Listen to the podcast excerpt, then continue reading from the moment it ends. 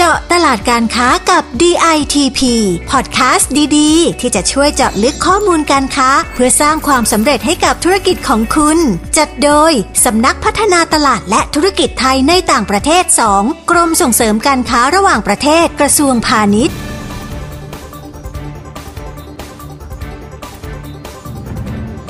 สวัสดีค่ะ ดิฉันประภาบุรณศิริหัวหน้ากลุ่มงานแผนและอำนวยการ มาพบกับคุณผู้ฟังเช่นเคยนะคะ ในเจาะตลาดการค้ากับ DTP ซีซั่น2นะคะ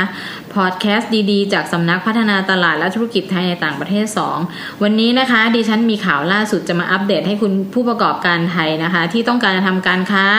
กับสหภาพยุโรป ได้เตรียมความพร้อมรับมือกับร่างกฎหมายฉบับใหม่ล่าสุดกันเลยนะคะกฎหมายฉบับนี้มีชื่อเรียกสั้นๆว่า CBAM นะคะ คือตัว C ตัว B ตัว A ตัว M นะคะ ซึ่งพอดแคสต์ของเราเนี่ยได้รับเกียรติจากคุณพรพิมลเพชรกูล นักวิชาการพาณิชย์เชี่ยวชาญ ของกรมส่งเสริมการค้าระหว่างประเทศกระทรวงพาณิชย์ ที่จะมาช่วยขยายความในประเด็นนี้ให้เราได้ทราบรายละเอียดกันนะคะว่าไอ CBAM เนี่ยมันเป็นยังไง แล้วผู้ประกอบการไทยต้องปรับตัวยังไงบ้าง สวัสดีค่ะพชชพรพิมลค่ะ สวัสดีค่ะ คุณประภาและท่านผู้ฟังทุกท่านค่ะ ค่ะ กฎหมายที่เราจะพูดถึงในวันนี้นะคะ เป็นร่างกฎหมายใหม่ล่าสุดของสหภาพยุโรปที่กำหนดออกมาสดๆร้อนๆเลยนะคะ คุณผู้ฟัง อยากให้ผอชชเล่าถึงสาระสำคัญของกฎหมายฉบับนี้ว่า คุณผู้ฟังจะได้รู้คร่าวๆ และได้เตรียมตัวปรับชีวิตได้ถูกที่จะไปค้ากับยุโรปอะค่ะผอชค่ะ ก็ขอย้อนไปสักประมาณเมื่อ 3 ปีที่แล้วนะคะ เดือนธันวาคม 2562ค่ะคณะกรรมาธิการยุโรปค่ะ ได้ออกแผนปฏิรูปสีเขียวนะคะ หรือเราเรียกว่า European Green Deal นะคะอืมค่ะซึ่งเป็นแผนยุทธศาสตร์ที่ใช้ในการสร้างสังคมให้มีการ ใช้ทรัพยากรอย่างมีประสิทธิภาพ โดยมีการกำหนดเอ่อการลดการปล่อยก๊าซเรือนกระจกลงเป็นศูนย์นะคะภายในปี 2593 ค่ะ ก็อีก 29 ปีข้างหน้านะคะคุณประภาก็ค่ะยาวนานทีเดียวค่ะค่ะ ซึ่งแผนปฏิรูปนี้ก็ให้ความสำคัญกับมาตรการทางภาษี เพราะมองว่าเป็นเครื่องมือสำคัญที่จะทำให้แผนยุทธศาสตร์นี้บรรลุเป้าหมายนะคะแล้วโดยหนึ่งในมาตรการที่สำคัญของยูโรเปียนกรีนดีลก็คือกลไกการปรับคาร์บอนก่อนข้ามพรมแดนนะคะ หรือก่อนเข้าพรมแดนนั่นเองนะคะสังเกตก็คือ Carbon Border Adjustment Mechanism ค่ะหรือที่เราเรียกสั้นๆเมื่อกี้นะคะ ที่คุณประภากล่าวไปก็คือ CBAM นั่นเองค่ะ ก็เป็นร่างกฎหมายที่เราจะพูดกันในวันนี้นะคะค่ะผอชคะแผนยุทธศาสตร์เนี้เขาใช้เวลาเกือบ 30 ปีเลยนะคะ ไม่ทราบว่าการลดก๊าซเรือนกระจกให้เป็นศูนย์เนี่ยทางสหภาพยุโรปเนี่ยเขามีการแบ่งช่วงเวลาหรือพีเรียดเป็นแบบไหนบ้างคะ อ๋อมีค่ะ คุณประภาเขาตั้งเป้าเอาไว้ว่า ภายในปี 2573 นะคะหรืออีก 9 ปีข้างหน้านะคะ จะลดให้ได้เหลือร้อยละ 50ถึงอ๋อค่ะ55 ค่ะ และพอปี 2593 การปล่อยก๊าซเรือนกระจกก็จะลดลงเป็นศูนย์ให้ได้เลยค่ะอืมฟังดูแล้วมาตรการค่อนข้างค่อนข้างเข้มงวดเหมือนกันนะคะ อย่างที่เราทราบกันดีนะคะ ว่าหนึ่งในตัวการสำคัญที่ทำให้ภูมิอากาศของโลกเปลี่ยนแปลงไปอย่างรวดเร็วนะคะ ก็คือการปล่อยก๊าซเรือนกระจกของอุตสาหกรรมต่างๆ ไม่ทราบว่ามีอุตสาหกรรมไหนบ้างที่จะต้องแบบอยู่ในการควบคุมอันนี้คะผอชค่ะ มีก๊าซอยู่3ประเภทค่ะคุณประภาที่ส่งผลต่อภาวะก๊าซเรือนกระจกค่ะค่ะค่ะก็อย่างที่เราอาจจะพอจะเดาได้นะคะ ก็เกิดจากอุตสาหกรรมที่แตกต่างกันไปนะคะอือฮึอย่างแรกก็คือก๊าซคาร์บอนไดออกไซด์ค่ะค่ะเกิดจากการผลิตพลังงานและอืมความร้อนนะคะ แล้วก็เกิดจากอุตสาหกรรมที่ใช้พลังงานเข้มข้นนะเอ่ออะไรบ้างนะคะ เช่น การกลั่นน้ำมัน การผลิตเหล็กการเหล็ก เหล็กกล้าอลูมิเนียมนะคะ อันนี้ก็เป็นโลเป็นโลหะหนักนะคะแล้วจะมีพวกซีเมนต์ปูนแก้วค่ะนะคะแล้วอย่างอันหนึ่งที่เรานึกไม่ถึงก็เซรามิกเยื่อกระดาษนะคะอ่าหรือค่ะรวมทั้งการบินเชิงพาณิชย์นะคะอันนี้ตัวเราใช้กันอยู่ทุกวันเราอาจจะไม่แน่เอ่อเราไม่ทราบนะคะว่ามันเป็นตัวที่สามารถจะผลิตผลิตก๊าซเรือนกระจกออกมาได้นะคะ อีกอย่างหนึ่งนะคะอันนี้จะเป็นเอ่อเทคนิคหน่อยนะคะคือคือก๊าซไนตรัสออกไซด์นะคะก็เกิดจากการผลิตกรดไนตริก นะคะ และสุดท้ายก็คือก๊าซเพอร์ฟลูออโรคาร์บอนนะคะมาอันนี้ผลิตอลูมิเนียมค่ะอ๋อก็จะเป็นสิ่งที่เป็นเอ่ออุตสาหกรรมเป็นส่วนใหญ่ค่ะคุณประค่ะภาฟังอยู่แล้วเนอะนั่งเครื่องบินนี่ก็ทำให้เกิดก๊าซนี้เยอะเหมือนกันนะคะผอชค่ะที่เขาค่ะปล่อยจากการเผาผลาญน้ำมันใช่ออกมาเนาะใช่ค่ะค่ะ แล้วอย่างนี้กฎหมาย CBAM เนี่ยจะเข้ามากำกับดูแลยังไงบ้างคะผอชอืมตัวนี้สำคัญนะคะก็ค่ะคือที่ผ่านมาเนี่ยสหภาพยุโรปเนี่ยก็จัดตั้งระบบการซื้อขายสิทธิ์ในการอ่าปล่อยคาร์บอนนะคะ หรือเรียกว่า EU Emission Trading System นะคะ เราอาจจะเห็นเคยเห็นเทอมที่เขาใช้คันว่า EU ETS นะคะตัวนี้ก็คือสิทธิ์ในการ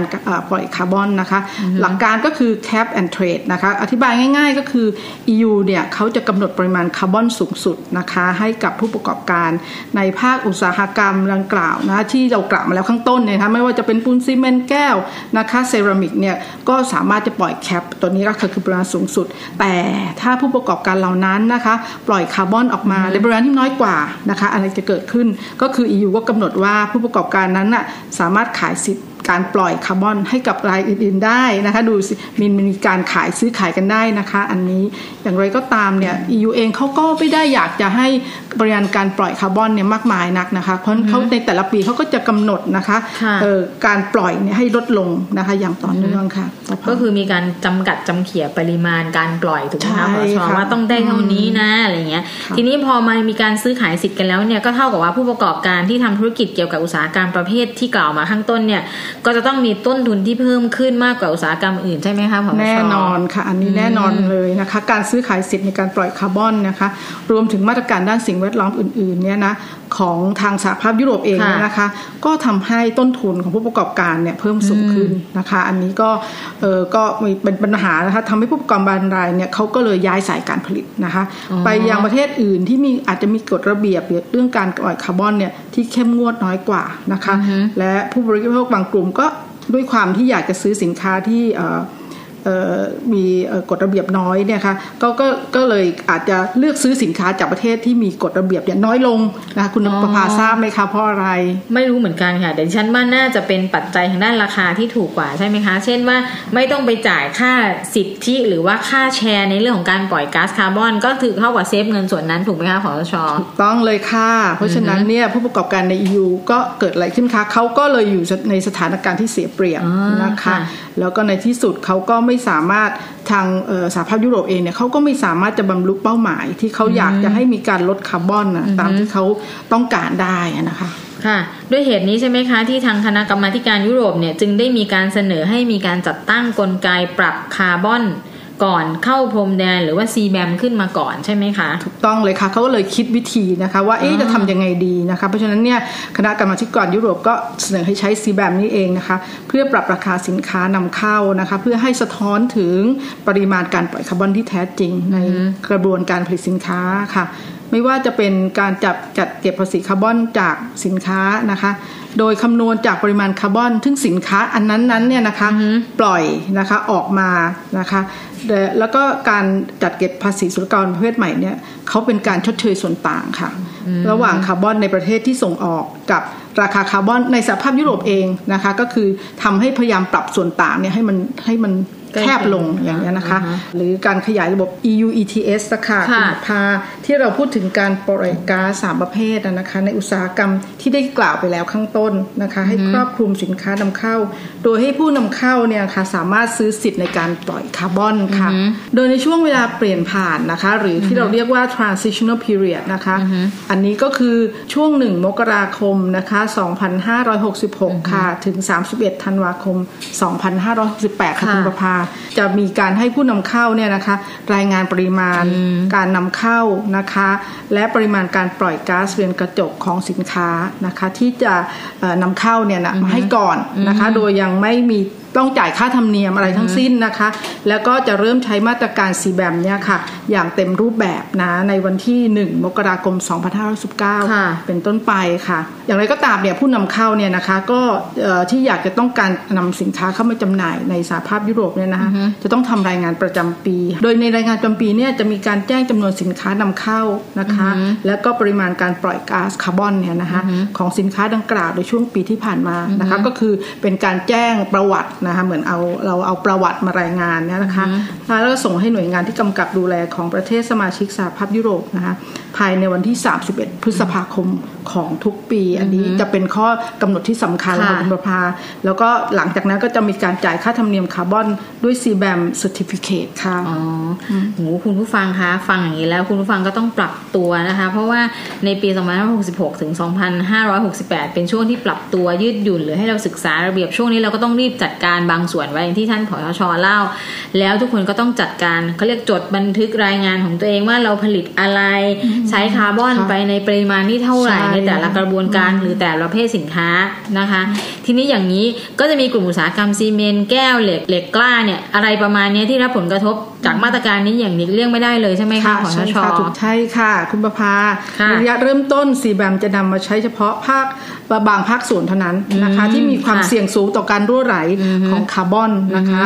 ตามที่เอ่อคณะกรรมาธิการยุโรปเนี่ยเขาได้ประเมินไว้นะคะ โดยคาดว่าอุตสาหกรรมที่ได้รับผลกระทบนะคะ นอกเหนือจากที่คุณประภากล่าวไปแล้วเนี่ยนะคะ ก็ยังมีเรื่องปุ๋ยแล้วก็ถ่านหินนะคะถ่านหินค่ะที่เป็นเชื้อเพลิงที่คนใช้ไปทั่วใช่โลกเลยนะคะใช่ค่ะซึ่งกลุ่มอุตสาหกรรมอันนี้เนี่ย มีการปล่อยก๊าซเรือนกระจกที่มากทีเดียวเลยค่ะ ฟังดูแล้วนะคะ มันก็ลำบากเหมือนกันนะ ว่าผู้ประกอบการเหมือนเคยทำเคยผลิตมา ก็ต้องมาปรับตัวเองให้อยู่ในระเบียบของเรื่องการปล่อยก๊าซเรือนกระจก เพื่อสร้างให้อุณหภูมิของโลกมันลดลงนะคะใช่ทีนี้ผอชคะแล้วอย่างประเทศที่สามเนี่ย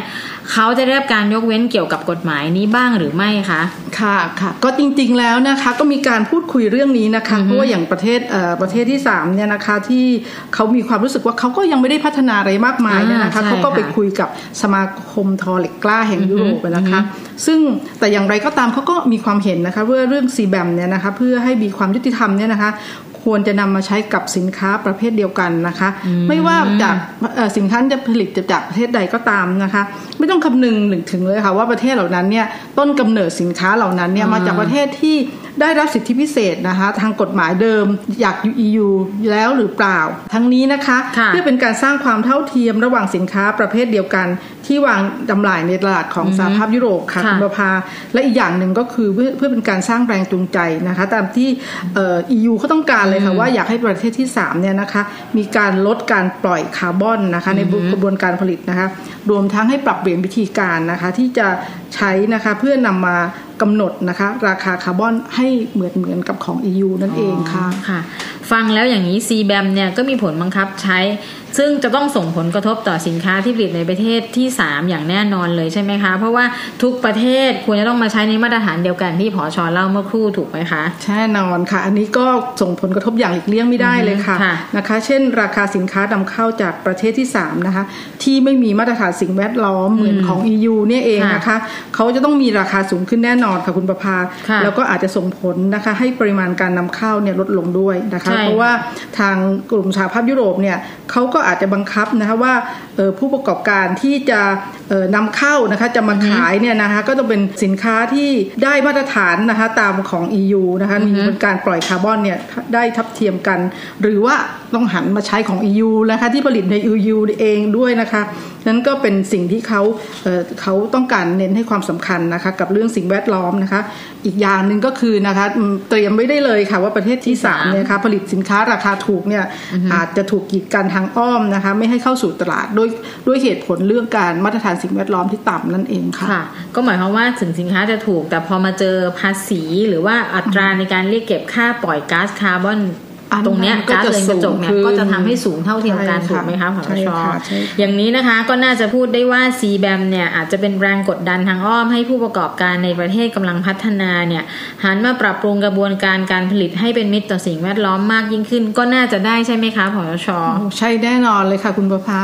อย่างที่สหรัฐอเมริกาเองเนี่ยนะคะเขาก็มีการกำหนดมาตรการต่างๆนะคะมากมายหลายมาตรการเลยค่ะ ไม่ว่าจะเป็นการห้ามภาครัฐนะคะจากทั่วโลกอุดหนุนเชื้อเพลิงฟอสซิลนะคะอืมแล้วก็ค่ะมีการจัดเก็บภาษีจากสินค้านำเข้าที่ปล่อยคาร์บอนนะคะ รวมถึงการใช้ความตกลงทางการค้าที่สามารถเอ่อขจัดปัญหาโลกร้อนนะคะ โดยกำหนดหน้าที่ให้ประเทศภาคีเนี่ยลดปริมาณการปล่อยคาร์บอนนะคะค่ะอือฮึซึ่งดิฉันก็ได้ติดตามข่าวในต่างประเทศก็ทราบมาเหมือนกันนะคะ ว่าไม่ใช่เพราะ EU เท่านั้นเหมือนที่ผอชชพูดว่าทุกคนทุกประเทศในโลกนี้เนี่ยก็ต้องหันมาให้ความสำคัญกับเรื่องสิ่งแวดล้อม หรือว่าอุณหภูมิของโลกที่เพิ่มมากขึ้น อย่างอเมริกาที่ผอชพูดไปก็ทำทีนี้ดิฉันก็มองว่าทุกคนก็ต้องหันมาปรับตรงนี้ให้ตัวเองเนี่ยสามารถเข้าไปอยู่ในระบบของการขายสินค้าานี้ได้ใช่ค่ะใช่ค่ะซึ่งเราเองก็ต้องมาปรับตัวเองใช่ไหมคะผอชอันนี้แน่นอนค่ะประเทศไทยเราเองเนี่ยนะคะเราก็ให้ความสำคัญกับเรื่องสิ่งแวดล้อมนะคะ แล้วก็มีความตื่นตัวค่ะว่าเอ๊ะเราจะปรับมาตรการของเราเองเนี่ยนะให้สอดคล้องกับทางของไม่ว่าจะเป็นสหภาพยุโรปสหรัฐอเมริกาหรือในประเทศต่างๆทั่วโลกซึ่งจริง ๆ แล้วไม่ใช่เพียงแต่ว่าเราต้องการปรับตัวเพื่อให้เราขายได้นะคะเพียงแต่ว่าเราเราก็ คำนึงถึงสิ่งแวดล้อมต่างๆ เหล่านี้ด้วยนะคะ ก็คือประเทศไทยเราเนี่ยมีมาตรการส่งเสริมจัดการการปล่อยนะคะ การลดการปล่อยก๊าซเรือนกระจกอ่ามาค่ะระยะหนึ่งแล้วนะคะ คุณประภาใช่ใช่ดิฉันเคยได้ยินอยู่ค่ะใช่ไหมคะผอใช่ฉะนั้นเราเราจะเห็นว่าเออผลิตภัณฑ์ต่างๆเนี่ยมีฉลากคาร์บอนฟุตพิ้นใช่ของผลิตภัณฑ์นะคะเออที่จะบอกเลยนะคะคุณประภาที่น่าสนใจมากคือ ได้ตั้งแต่การได้มาของวัตถุดิบอ่ามายังไงการขนส่ง การประกอบชิ้นส่วน การใช้งาน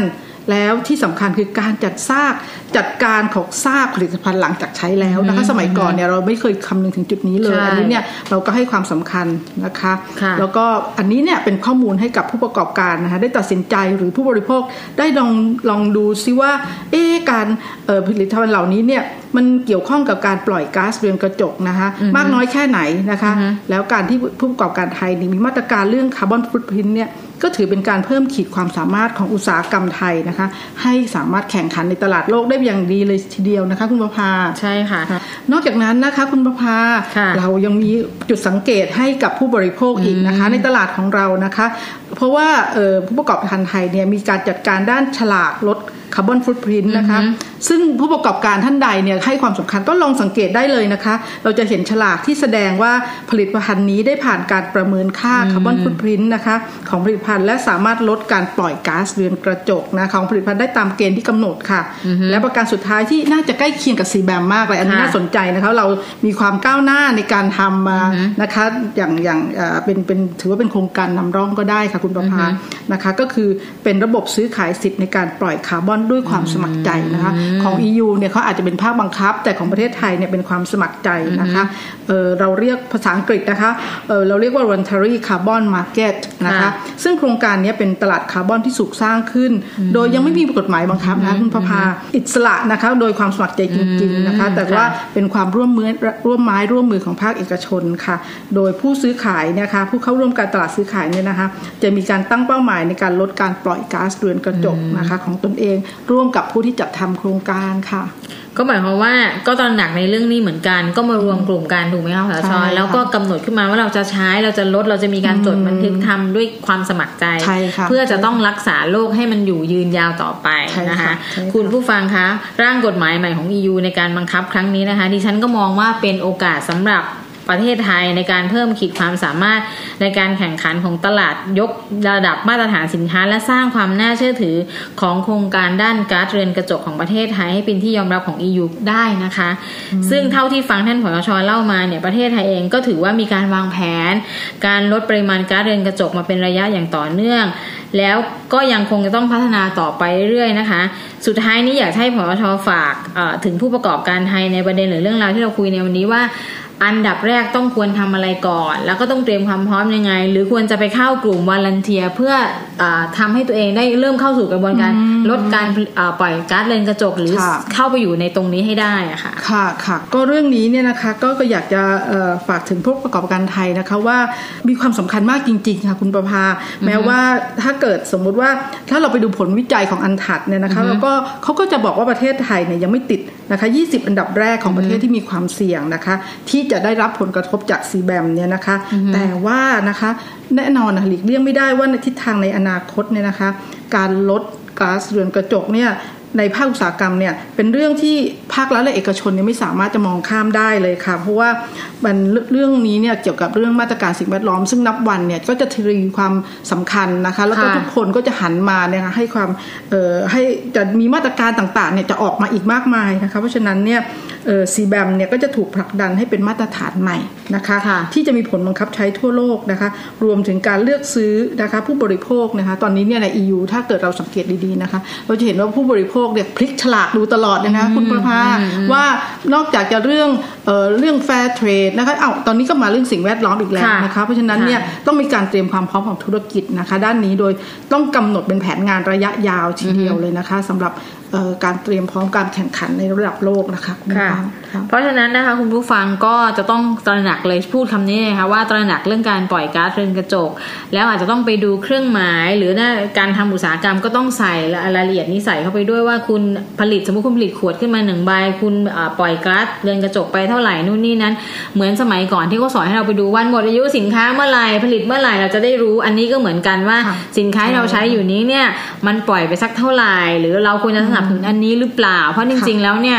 การที่ลดการปล่อยก๊าซเรือนกระจกก็ถือเป็นความร่วมมือร่วมกันเพื่อรักษาความเย็นความร้อนของโลกนี้ไม่ให้มันร้อนขึ้นไปมาก เพราะถ้าร้อนขึ้นไปมากน้ำแข็งละลายเราอาจจะน้ำท่วมเยอะกว่านี้ก็ได้นะคุณผู้ฟังใช่ไหมคะผอชชใช่ค่ะคุณประภาค่ะ วันนี้ต้องขอขอบคุณผอชชพรพิมลเพชรกูลนักวิชาการพาณิชย์เชี่ยวชาญกรมส่งเสริมการค้าระหว่างประเทศกระทรวงพาณิชย์เป็นอย่างมากนะคะ ที่มาอัปเดตข้อมูลใหม่ๆ แล้วก็มาเล่าให้เราฟังว่าผู้ประกอบการไทยเนี่ยโดยเฉพาะอุตสาหกรรมหนักที่เรากล่าวไปเมื่อครู่ในหลากหลายประเภทเนี่ยต้องพัฒนาตัวเองยังไงบ้างต้องระหนักถึงกฎหมายใหม่ ๆ ที่ทางยุโรป หรือว่าประเทศที่เรียกว่าพัฒนาแล้วทุกประเทศที่เราเป็นคู่ค้าเนี่ยเราต้องทำอะไรบ้าง แล้วก็พัฒนาให้เข้าสู่เขาเรียกอะไรเป็นไม้เดียวกับเขาได้มันก็จะขายของไม่ได้เพราะนั้นเราต้องเอาสิ่งต่างๆ เหล่านี้ไปพัฒนาให้ได้นะคะคุณผู้ฟังอย่าฟังแล้วผ่านไปนะ ไปทำได้ แล้วถ้ามีปัญหานะคะ สามารถมาติดต่อสอบถามได้ที่กรมส่งเสริมการค้าระหว่างประเทศ เพราะว่าเรามีสาระความรู้ดีๆ อีกมากมายที่อยากจะมาเล่ามาบอก ซึ่งเป็นเรื่องเกี่ยวกับการค้าระหว่างประเทศเกือบทั้งนั้นเลยนะคะ คุณผู้ฟังก็สามารถมาค้นหาได้ที่เว็บไซต์ของกรม เรียกว่า www.jtp.go.th หรือเว็บไซต์ของสพท2 www.jtp-oversea.com หรือจะติดตามฟังพอดแคสต์เจาะตลาดการค้ากับ JTP แบบนี้ เป็นประจำทุกวันจันทร์พุธศุกร์ก็ได้ หรือถ้าคุณคิดอะไรไม่ออกเลย 1169 สามารถช่วยคุณได้ตอบได้นะคะ ถ้าเกิดอยากจะสอบถามท่านผอชพรพิมลเป็นการส่วนตัวเล็กน้อยว่าเอ๊ะมันยังไงนะคะ ในรายละเอียดเนี่ยก็สามารถโทรมาได้นะคะ ก็คือ 1169 เนี่ยน้องเขาก็จะแนะนำบอกให้ติดต่อผอชได้นะคะสำหรับวันนี้ดิฉันและผอชพรพิมลต้องขอลาไปก่อนนะคะ สวัสดีค่ะ สวัสดีค่ะ เจาะตลาดการค้ากับ DITP ติดตามข้อมูล ข่าวสาร และกิจกรรมดีๆ เพิ่มเติมได้ที่ www.ditp.go.th หรือสายด่วน 1169